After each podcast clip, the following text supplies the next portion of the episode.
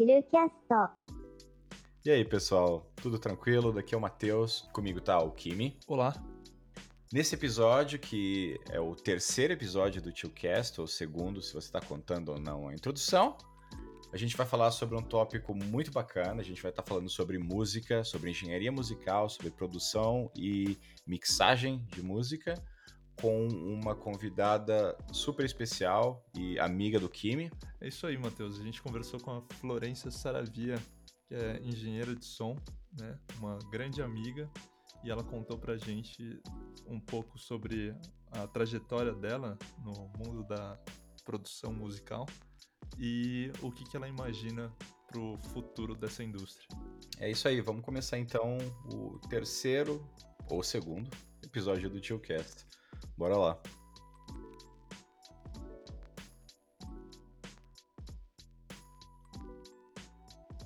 Tudo bom? Beleza. Florência, pode se apresentar. É, a gente vai fazer uma edição depois. Pode falar os seus... É. É gostou, né? Ah, por favor, quanto menos... É, meu. É, dá tanto trabalho tirar. Ai, ué, imagina, editar é tão gostoso. Não, inferno na terra. Porra, fala sério. É... Tá. Olha, começou. Primeiro já. O quê, o quê? O é... Ué... Ó, já corta esse. Então, é, meu nome é Florência Saravia Camini. Eu trabalho com áudio há vinte e seis anos. Eu comecei a trabalhar com áudio no Rio de Janeiro, em grandes estúdios. Eu tive essa sorte de, de começar com áudio nos anos noventa, que era uma época em que os, os grandes estúdios independentes de gravadoras floresceram bastante no mundo inteiro. Foi um momento da indústria fonográfica bastante produtivo. Foi quando a gente começou pro final dos anos oitenta até o final dos anos noventa. Foi a época das grandes vendas de discos, né, das produções com muito orçamento, dos lançamentos mundiais, né? Então a gente...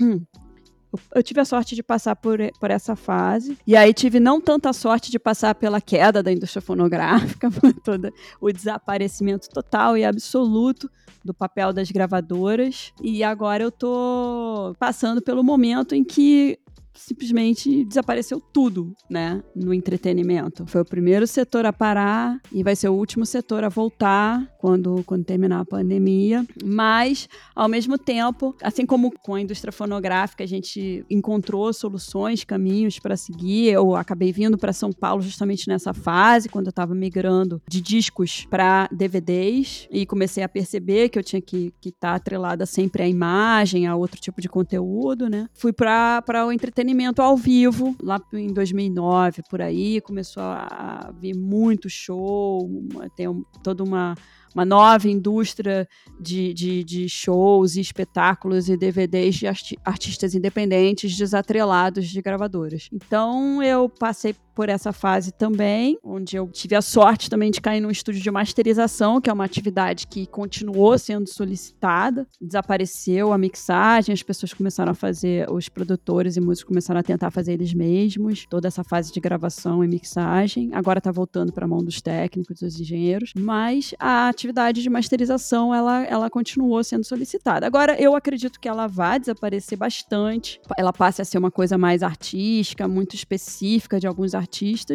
procurarem masterização, porque ela vai ser feita por robôs. Você já tem sites que fazem isso, a Adobe já ofereceu esse serviço para quem tem o Bandcamp, né? Boa e velha inteligência artificial que tá sempre Sim, aqui, né? Vai desaparecer. Sim, vai desaparecer. E ao mesmo tempo, com essa questão da pandemia, as pessoas ficando em casa, a arte, na verdade, é, parou o entretenimento e parou um tipo de gravação, mas veio outro tipo de entretenimento, porque está sendo vital para que as pessoas permaneçam em casa.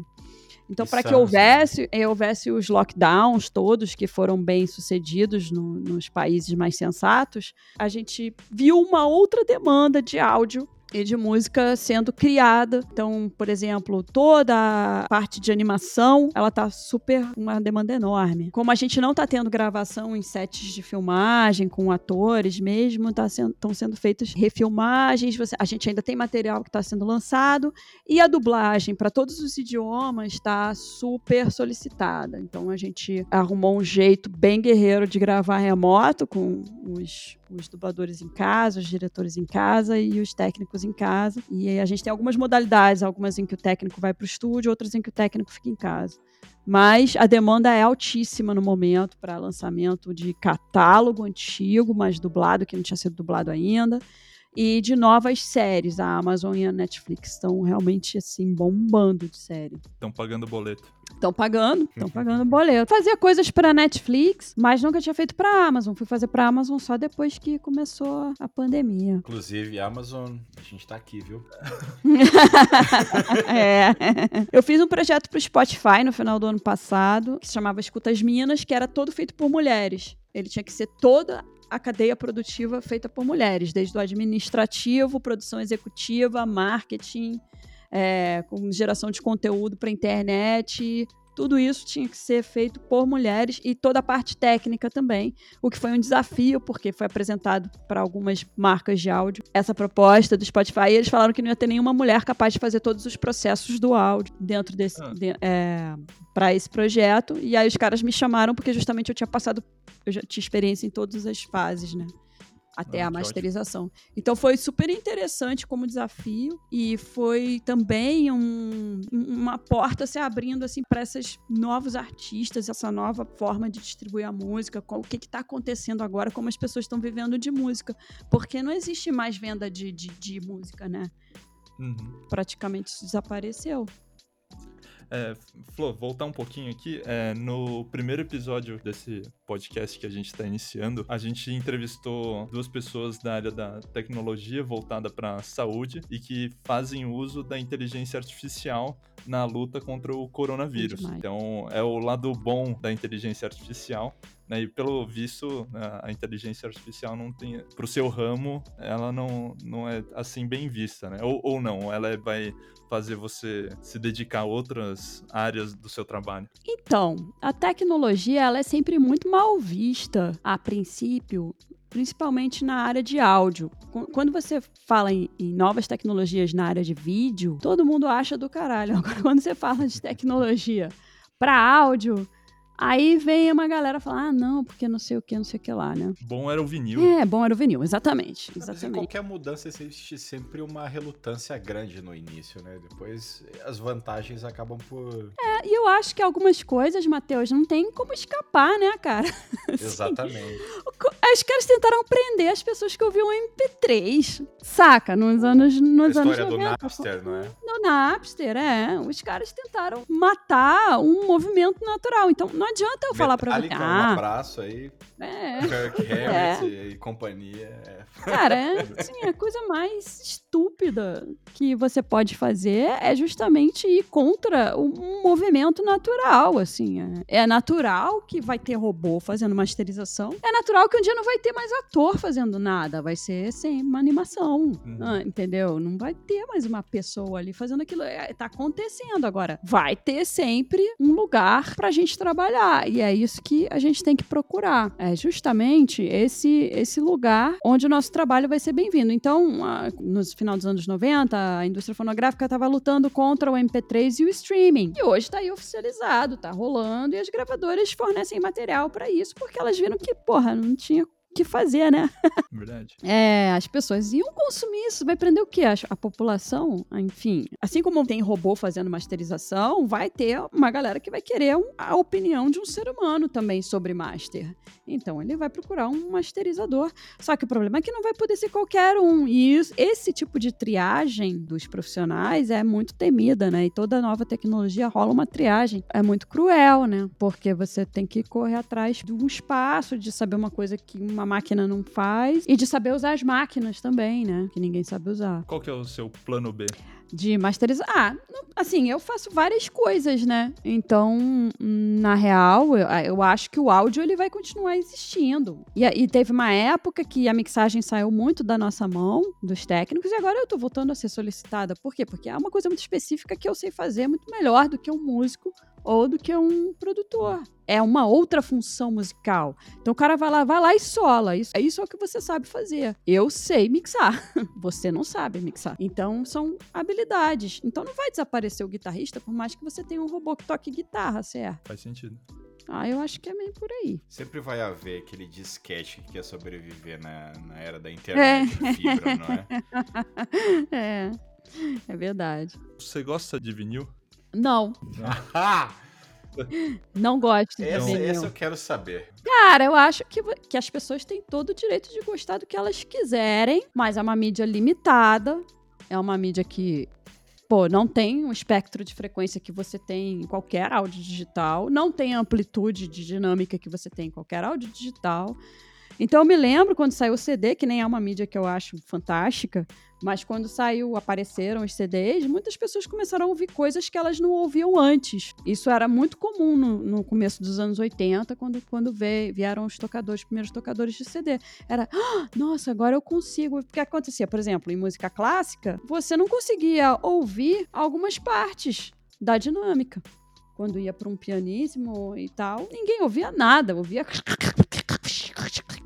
E achava que isso fazia parte da música. Não, era, era assim que a gente ouvia, né? Então tá tudo certo, era isso que a gente tinha. Aí quando você passa para uma outra mídia aqui, onde você tem dinâmica para ouvir, é, foi tipo, oh, que maravilhoso. Então, pô, eu acho que a pessoa pode sentir várias coisas quando ela estiver ouvindo cassete, estiver ouvindo vinil, tá válido. Agora, falar que é bom ou que é melhor, tecnicamente não é. É aquele ruído de fundo que dizem, uhum, que deixa a música mais quentinha, não é?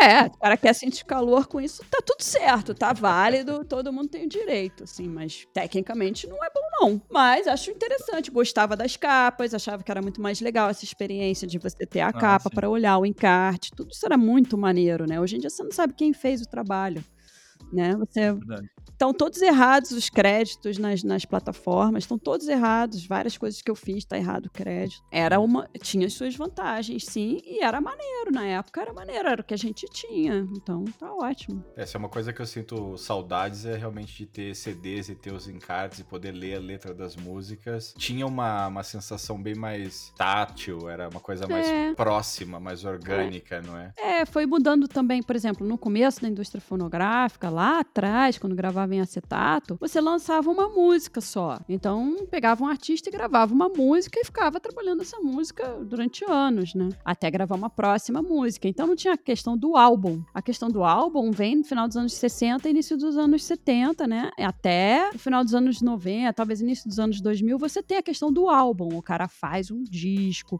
tem um conceito, tem uma harmonia sonora, tem uma série de coisas ali envolvidas no álbum. E hoje a gente voltou meio que pra aquela época que você lançava músicas, né? A gente voltou ao lance do single. Eu tenho masterizado muito single. Agora, na pandemia, principalmente, as pessoas fazem uma música e lançam ela. Depois elas lançam outra música, ou no máximo fazem um E P com três, quatro músicas, né? Então, também vai mudando o conceito da, da coisa. Então, quando a gente pegava um C D ou pegava um, um vinil, tinha essa questão do álbum, que era legal, de uma história. Você pegava muitos artistas que contavam uma história naquele disco inteiro, né? É legal e a gente perdeu isso, né?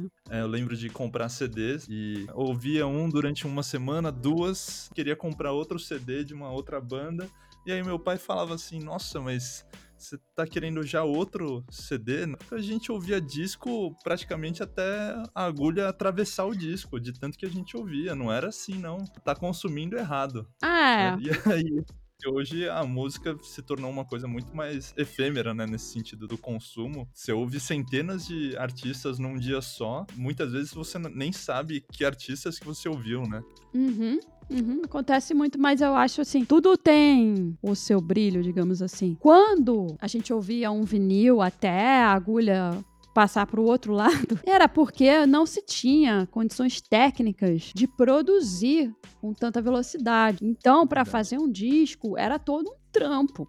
Pra fazer um disco com um som razoável era todo um trampo. E aí quando você entra nessa era digital, com todas as facilidades, com o barateamento absurdo da estrutura, porque você gasta menos tempo, porque você precisa de menos máquinas, enfim, tem uma série de coisas que barateiam o processo inteiro e o cara pode fazer na casa dele, não precisa mais local, um estúdio pra uma série de coisas, é, você começa a ter uma produção muito maior, né? Então isso tem essa questão que você falou, que você pode cansar mais rápido porque tem uma oferta muito grande de novidades pra você consumir, mas tem também uma liberdade que você não tinha antes. Então, a gente vê isso mais na parte de streaming de, de, de séries, né, de filmes. É, antes você, assim, nos, nos anos noventa, você tinha que assistir a programação que era oferecida por um canal e você era obrigado a ver comerciais e você era obrigado a ligar a T V naquele horário para ver o que você queria ver. Então, você não tinha uma liberdade, você tinha no máximo a liberdade de um controle remoto de mudar para ficar vendo que você era obrigado em vários outros canais. Hoje você tem essa liberdade de, de fato, é ouvir na hora que você quiser o que você quiser, porque tá tudo sendo oferecido, né, em, em várias plataformas diferentes e tal. Então, a gente tem, ao mesmo tempo, essa desvantagem da profundidade em determinada audição, em determinada apreciação musical, mas você também tem é, a liberdade de, de, de fato, escolher uma parada. Você realmente tá escolhendo o que você vai ouvir. Nossa. Então, acho que, que tudo tem o seu brilho, assim, cada era tem o seu brilho. Eu acho que é um preço que a gente paga pela liberdade, é ter que escolher, né? É ter que ter o trabalho de aprender o que, que é bom, o que, que é ruim, de pesquisar, de procurar o que você quer de fato, né? E aí passa pelo quem eu sou, né? Enfim, quem sou eu? O que eu gosto mesmo? Existencialismo é, musical. É, existencialismo musical. Mas acho que, que sim, que você tem essa diferença muito grande da audição, né? Antes os caras tinham que sentar num determinado horário em volta da rádio pra ouvir aquele programa que era meia horinha de música ao vivo. E, tipo, não tinha opção nenhuma. Essa era a opção musical, né? Então, hoje você tem todo um universo. Então, acho que tudo tem sua beleza, né? Todas as fases têm a sua beleza. Porque na fase em que o cara não tinha essa opção musical tão ampla para ouvir, ele acabava tocando mais, ele acabava cantando mais, enfim, ele acabava ele produzindo mais coisa ali, né? Você tem algum instrumento de produção preferido? Porque, assim, a gente estava falando de plataformas, não é? E eu vejo o P um hoje como meio que um sonho de consumo para muito produtor de conteúdo, especialmente no YouTube. Uhum. Aliás, quem quiser ver alguma música sendo feita nessa ferramenta aí, é só colocar Gorlami, do, dos Bastardos Inglórios, no YouTube. E, e depois se perder no canal do Yuri Wong, que ele faz o sampling e a mixagem das músicas em um take só. É, no YouTube. E é uma ferramenta assim, se eu soubesse criar m- música, eu acharia extraordinária. Eu queria saber de você, se você tem alguma, algum instrumento de produção preferido. Depende do que eu vou fazer. Então eu uso algumas ferramentas. Assim. Eu não uso muita ferramenta de produtor, porque eu não sou produtora. Apesar de eu participar do processo de produção ativamente, o engenheiro participa muito, muito, muito. Mas quando eu estou gravando, dependendo se eu estou gravando ao vivo ou em estúdio, eu prefiro uma determinada ferramenta. Quando eu estou editando, eu prefiro outra. Quando eu estou mixando, eu prefiro outra. Algumas pessoas têm outras ferramentas mais raras preferidas. Então, assim, ao vivo, para gravar ao vivo, eu prefiro o Logic Audio. Mas eu já usei o Reaper, pra, porque eu precisava sincronizar timecode e tal, e o Reaper tem algumas ferramentas, mas não acho uma ferramenta confortável, apesar de ser uma plataforma gratuita. Para gravar e editar, eu prefiro milhões de vezes o Pro Tools em estúdio. Edição, então, no Pro Tools é a melhor coisa do mundo. Mas algumas ferramentas são boas dentro do, do Nuendo, para edição também. E para mixagem eu prefiro o Logic. E eu gosto muito do Nuendo também, mas uso menos porque é menos usual aqui no Brasil. Mas para mixagem de broadcasting, o Nuendo é muito interessante, assim, para programas mesmo de T V e tal. Porque ele já tem, já apresenta algumas coisas prontas que você não tem que correr atrás, assim, de padrões de, de, de, de broadcasting e tal. Então, é, eu, eu prefiro o som que a gente chega com o Logic, a gente chega mais rápido no som que, que deseja. Mas para a edição, o Pro Tools é, é, sem dúvida, a melhor ferramenta, de longe. de longe. Foi a primeira, né? Você tem ouvido muita coisa nova, assim, que te surpreendem? Pessoas que têm produzido na pandemia obras-primas e que você tem tido contato? Ou você acha que a, a música tá passando por uma fase de estagnação? Não, assim, tá nada. De... As pessoas... O mainstream, de fato, eu acho assim, aquelas coisas que as gravadoras vendem e tal, ele não tá tão maneiro quanto nos anos setenta, né? Todo mundo se apega muito à produção fonográfica das gravadoras nos anos setenta, anos oitenta, que foi incrível. Eles realmente investiram em artistas incríveis nessa época. Você tinha um negócio fabuloso, né? E depois eles foram caindo. Hum, Led Zeppelin. Um Sim, abraço. Exatamente. Você tinha artistas que, pô, hoje em dia o cara jamais contrataria. Porque eu não sei o que aconteceu. Nunca contrataria um Led Zeppelin, sabe? Porque eles se apegam, enfim, a outras questões, sei lá. Rola uma mediocridade mesmo, já há um tempo. E também é um, um dos motivos pelos quais eles foram perdendo o controle sobre a música, foi esse também. Mas, hoje, se você for pesquisar nos vários estilos, pô, tem uma produção interessantíssima, assim, no mundo inteiro. E hoje a gente tem essa vantagem de poder olhar para o mundo inteiro. Então, você tem muitos artistas que, tem, que não, não tem milhões de views, mas você vai achar alguma coisa que musicalmente é muito interessante. O que eu sinto só um pouco, que havia um interesse maior dos artistas, por mais louco que ele fosse, de ter uma certa proficiência técnica mesmo, sabe? Então, o guitarrista tocava pra caralho, estudava pra caralho, o baterista também. Então, hoje eu sinto um pouco de falta desse esforço técnico, né? Dessa... dessa... dessa proficiência técnica mesmo em alguns estilos, não todos, das novas gerações. Mas, assim, não é uma verdade absoluta. Se você for procurar, inclusive na M P B, por exemplo, mais clássica, os novos músicos e os novos artistas são bons musicistas também, né? Tecnicamente. Mas eu acho assim, eu acho... deu-se ferramental para uma quantidade maior de produtores, né? Sejam eles artistas ou produtores mesmo. E aí você tem, óbvio, um monte de lixo, normal, assim. Você tem uma maior quantidade.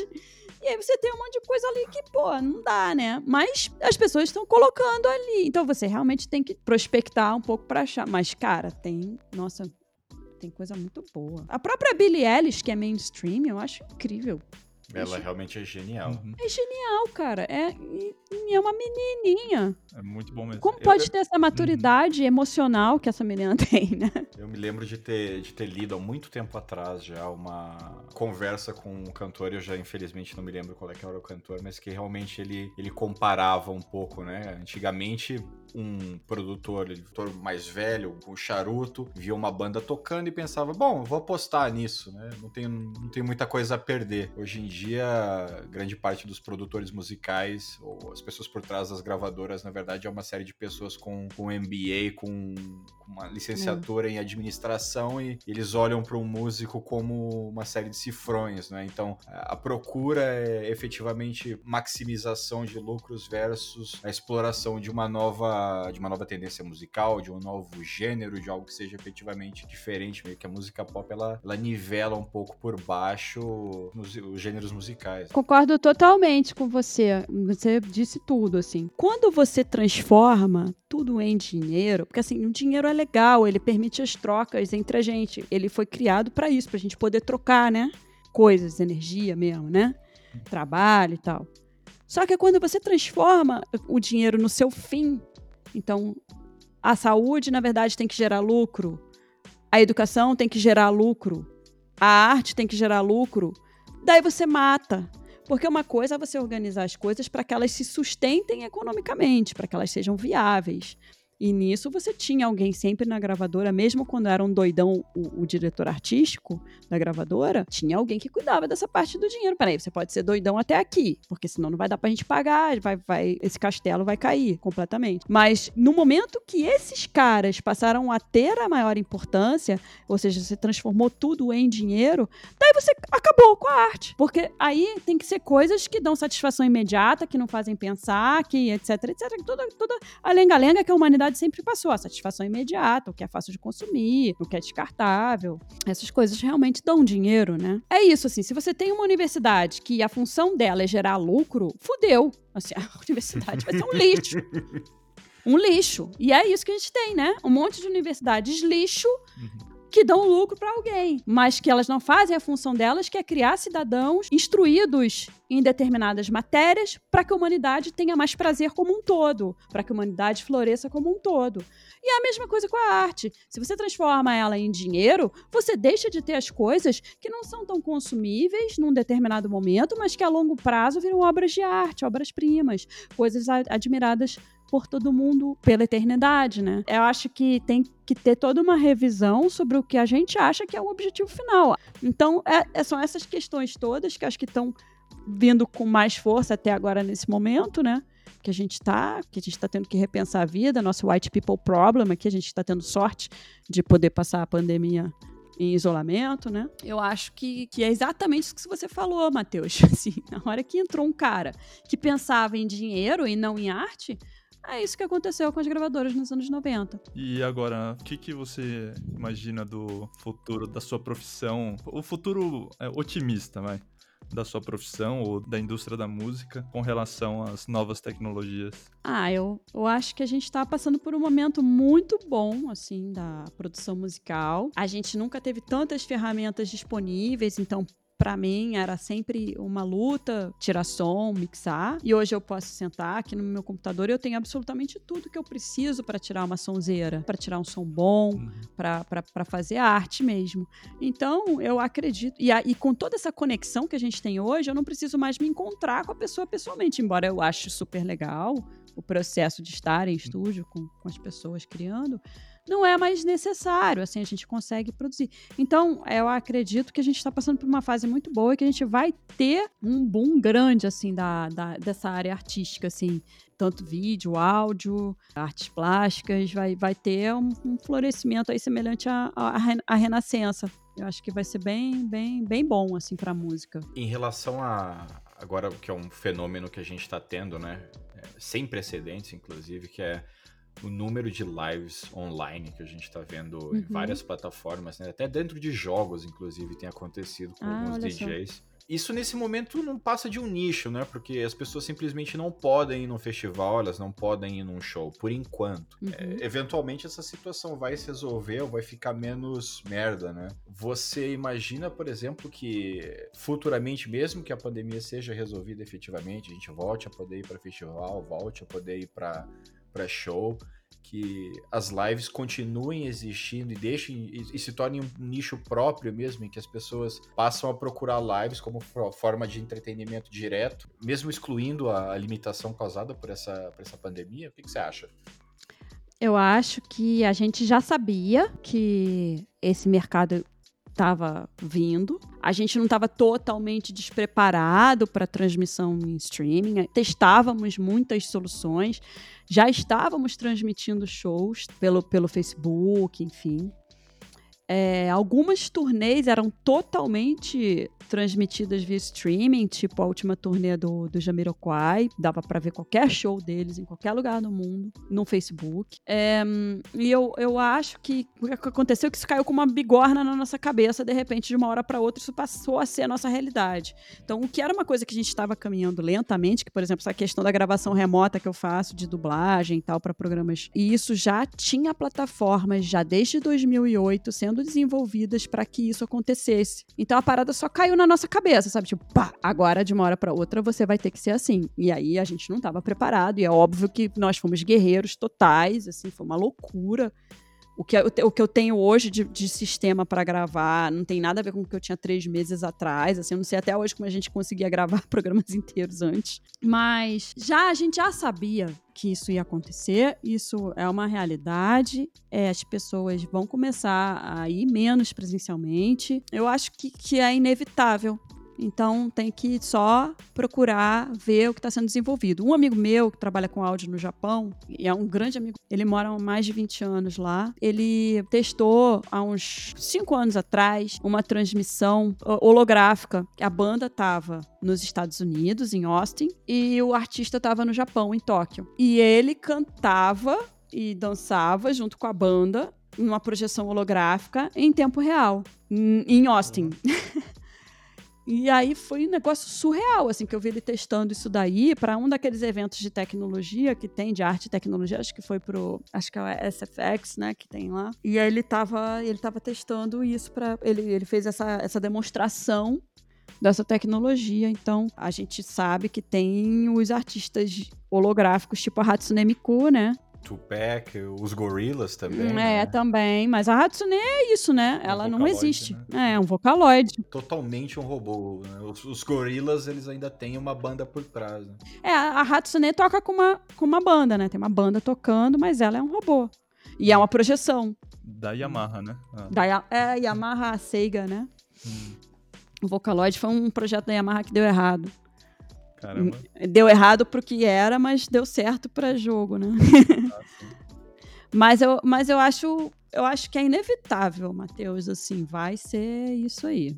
Vai ter streaming, sim, vai ser cada vez mais profissa. O próprio, as próprias plataformas, tipo o Zoom, estão lançando drivers melhores pra gente transmitir música. Eu fiz algumas transmissões de live musical, eu fiz é, três em maio e uma em junho. E eu, e eu neguei de fazer esse, esse semestre agora, por, esse mês agora, porque eu tô achando muito perigoso sair pra, pra me juntar a uma equipe técnica num, num ambiente fechado. Mas eu, fi, eu fiz algumas e acho que é super viável. E daqui a pouco a galera vai estar tá fazendo a experiência ser cada vez melhor e ter mais, principalmente, áudio imersivo, né? O áudio imersivo vai ser o, o grande assunto que a gente vai falar no próximo encontro da Audio Engineering Society, que vai ser em setembro agora. É, o grande assunto que a gente vai estar tá falando é áudio imersivo, para você ter uma experiência três D de áudio junto com o vídeo, né? A Apple é, tá, já começou a apostar nessa no lançamento do AirPods Pro, né? Que uhum. ele já, com a próxima atualização, a tela vai ser sincronizada com a sua posição, né, da cabeça, e se você mexe para um lado, para o uhum, outro, uhum, o som uhum. vai, vai é, a gente, a gente ser tridimensional. A gente já tem uma plataforma que chama Klang, que ela faz isso, e a sugestão dela é que é para a gente mixar monitor de palco, né, porque a gente já mixa para uhum. fone, né? Então, as novas gerações todas já ouvem com fone, porque é óbvio, é um negócio que preserva a sua saúde auditiva no palco, pre- preserva a voz, principalmente do, de quem trabalha com voz, vocalistas e backing vocals, porque eles se esguelam muito menos, né? Porque eles estão se ouvindo bem. Então, as novas gerações todas já, já tocam com in-ears. E alguns técnicos já mixavam para dar uma certa sensação de que o cara estava andando para um lado. Então, tipo, o vocalista principal, a gente... Ah, ele tá indo para perto da percussão, aumenta a percussão, né? Uhum. Ah, ele tá indo para perto da bateria, aumenta a bateria, sabe? Para dar uma, uma sensação. E aí, já desenvolveram alguns softwares para fazer isso automaticamente, né? Com o sensor. Tô pensando aqui... Pra, pra aplicação disso num Oculus Rift da vida. Né? Exato, exato. Pra, jogo, é. pra, pra videogame isso vai ser uma coisa isso mesmo, isso mesmo. E então é isso, galera. A gente tá caminhando pra isso, só que caiu como uma bigorna. As coisas estavam andando lentamente pra isso, mas agora elas são imediatas. A gente vai ser isso agora. Então, a gente... precisa só ficar atento e se adaptar, mas eu acredito que vai ser uma fase muito maneira, assim, vai ter muita coisa legal sendo desenvolvida, e os engenheiros de som e produtores musicais que se ligarem nisso, que não ficarem muito tempo tentando voltar ao que era antes, porque é um movimento que me dá muito nervoso hoje no áudio, principalmente brasileiro, é que os caras ficam tentando dar um jeito de passar o tempo.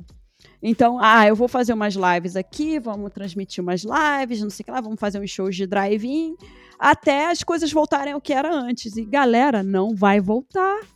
Porque na hora que a galera perceber que não precisa ter um estúdio para gravar a dublagem, na hora que a galera perceber que não precisa aglomerar público para ter muito mais público... Assim, eu fiz algumas lives...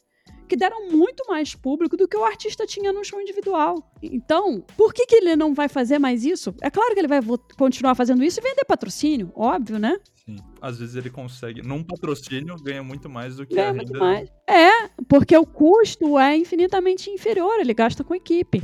Uhum. Então, eu acho assim que a gente tem que estar preparado e muito atento para essa nova fase. Assim. É, é, no, é uma nova renascença da humanidade, porque a gente vai ter um avanço da medicina muito grande mesmo, nunca vai ter se criado uma vacina tão rápido quanto essa que vai ser criada pro coronavírus. Então, cara, é tipo, ah, não pode falar coronavírus, tem um, tipo, no YouTube não pode, tem uns lugares à que não vontade, pode falar. À vontade, fala. Se quiser falar, que a gente não tem o rabo preso com ninguém. É, não tem uns lugares que a gente não pode falar palavrão. Não, mas vamos vender esse patrocínio aí, né? Vamos monetizar. Vou pagar esses boletos aí com a live. Sei, Spotify, vem falar com a Spotify, gente. Spotify, que... exatamente. Vocês não produzem bandas, mas um podcast ou outro... Ah, por que não, né? Por que não, né? Mas eu acho que é isso, assim, a gente tem que, a gente tem que ficar atento para esse novo movimento. Assim, vai, vai ser um florescimento mesmo da humanidade depois que passar esse apocalipse, que esse mini-apocalipse. Mini apocalipse. É, eu acho que já é um, assim, total apocalipse mesmo. Porque é, já... um pocket apocalipse, vai. É não um teve po- bomba atômica pocket. No mundo inteiro. Ah, é pocket, é pocket. É, dá pra gente... ser bem pior, Matheus. É melhor nem chamar. É, não, verdade, verdade. Daqui a, olha, cuidado, daqui a pouco sai aí um Godzilla do meio do Oceano é, Atlântico. Então... Tá complicado. Bom, os E Tês não estão querendo saber da gente, né? Então... Eu achei que eles fossem aparecer agora, mas olha, nada. O ano ainda não acabou, a gente ainda tá em agosto. Verdade, é verdade. E agosto é eterno.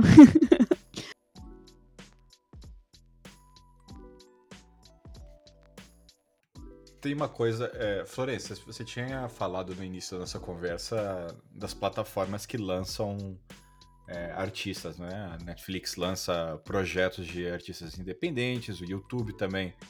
Né, com, com o Premium também lança projetos de criadores independentes. A Spotify não, né? A Apple, por exemplo, faz. Você não acha que é uma perda de oportunidade do lado deles, porque outra plataforma eventualmente pode tornar isso um hábito, tornar isso uma coisa comum de lançar os seus próprios artistas? Afinal, eles controlam a plataforma, não é? Um artista que é lançado na plataforma deles por eles, a princípio teria vantagens inerentes a... a distribuição do material que eles compõem, não é? Não, não seria possível uma situação em que daqui a alguns anos eles colocam a mão na consciência e pensam, putz, por que, que eu não pensei nisso antes? Não, eles até querem. É que em alguns países você pode se lançar como artista independente no Spotify. Assim, não, não, eu, não, você diz como o Spotify sendo uma gravadora? Isso, exatamente. Ah, é, eu não sei. Eu não sei realmente se eles querem isso. Assim, porque, por exemplo, no Brasil você é obrigado a, tá, a ser distribuído por alguém. E isso é uma questão pura de mercado brasileiro, para que não afundem, não desapareçam totalmente as distribuidoras, como a tra- Trator e a OneRPM.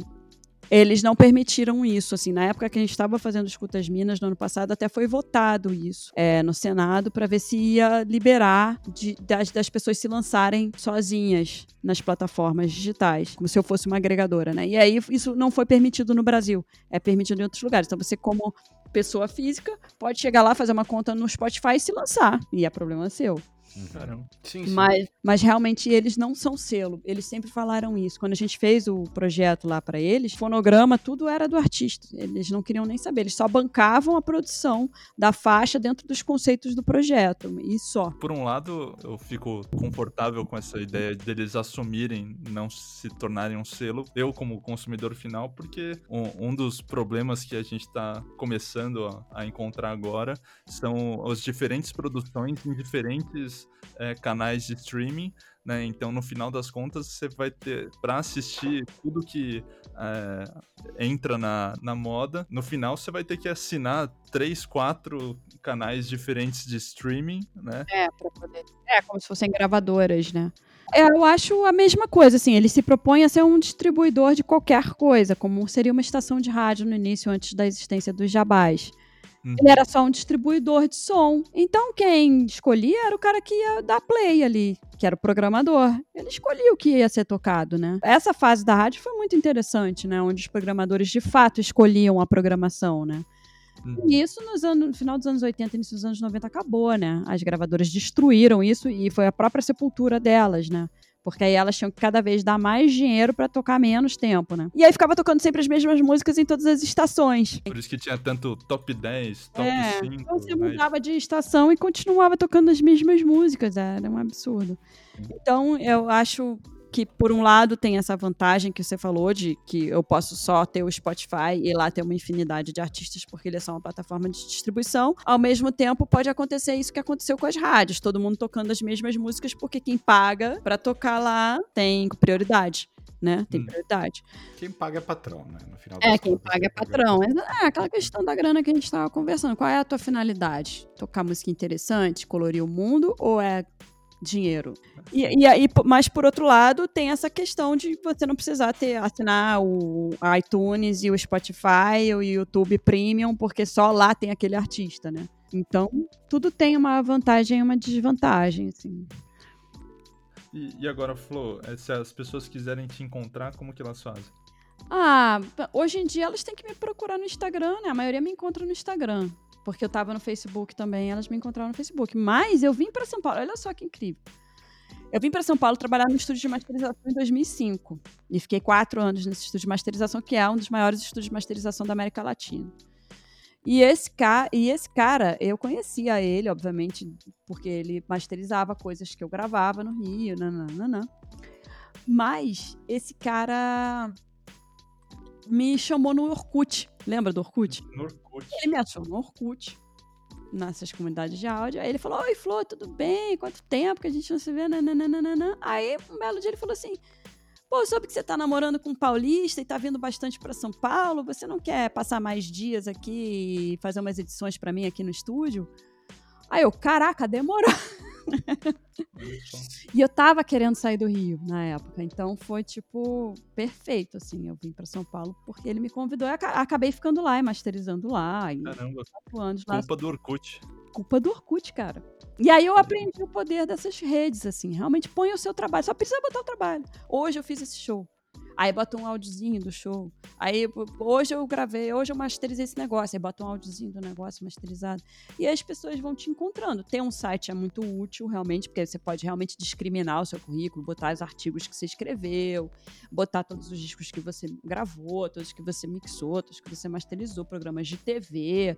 Agora eu posso colocar todos os programas que eu gravei a dublagem. Então, tipo, você pode fazer aquele currículo online, eu acho super importante. Assim. Hoje em dia eu não preciso estar num determinado lugar porque eu presto serviço à distância. Sim, fora show, tudo que eu faço é remoto. Eu já estava masterizando online, sabe? As pessoas me mandavam, masterizavam no estúdio, mandava para elas pela internet. Elas não iam assistir presencial. Então, fora uma ou outra gravação, que realmente tinha que estar presencial, a gente fazia tudo remoto, mixagem, edição, masterização. Então, na verdade, eu não preciso estar no Brasil para prestar o meu serviço, né? Mas, enfim, é Você complicado. Você pode ser uma nômade digital, se quiser. É, total. Mas, assim, eu tenho uma família para levar junto, então tem que ser tudo bastante pensado. Mas eu, se pudesse, se tivesse, assim, uma porta, assim, tipo... Ah, tem tal coisa... Cara, já me, me pirulitava, assim, sem problema nenhum. Porque não tá bom. Flor, muito obrigado. Valeu, meninos. Até a próxima. Muito obrigado. Obrigada Até pelo a próxima. Convite. Um beijo. Beijo. Tchau, tchau. Tchau.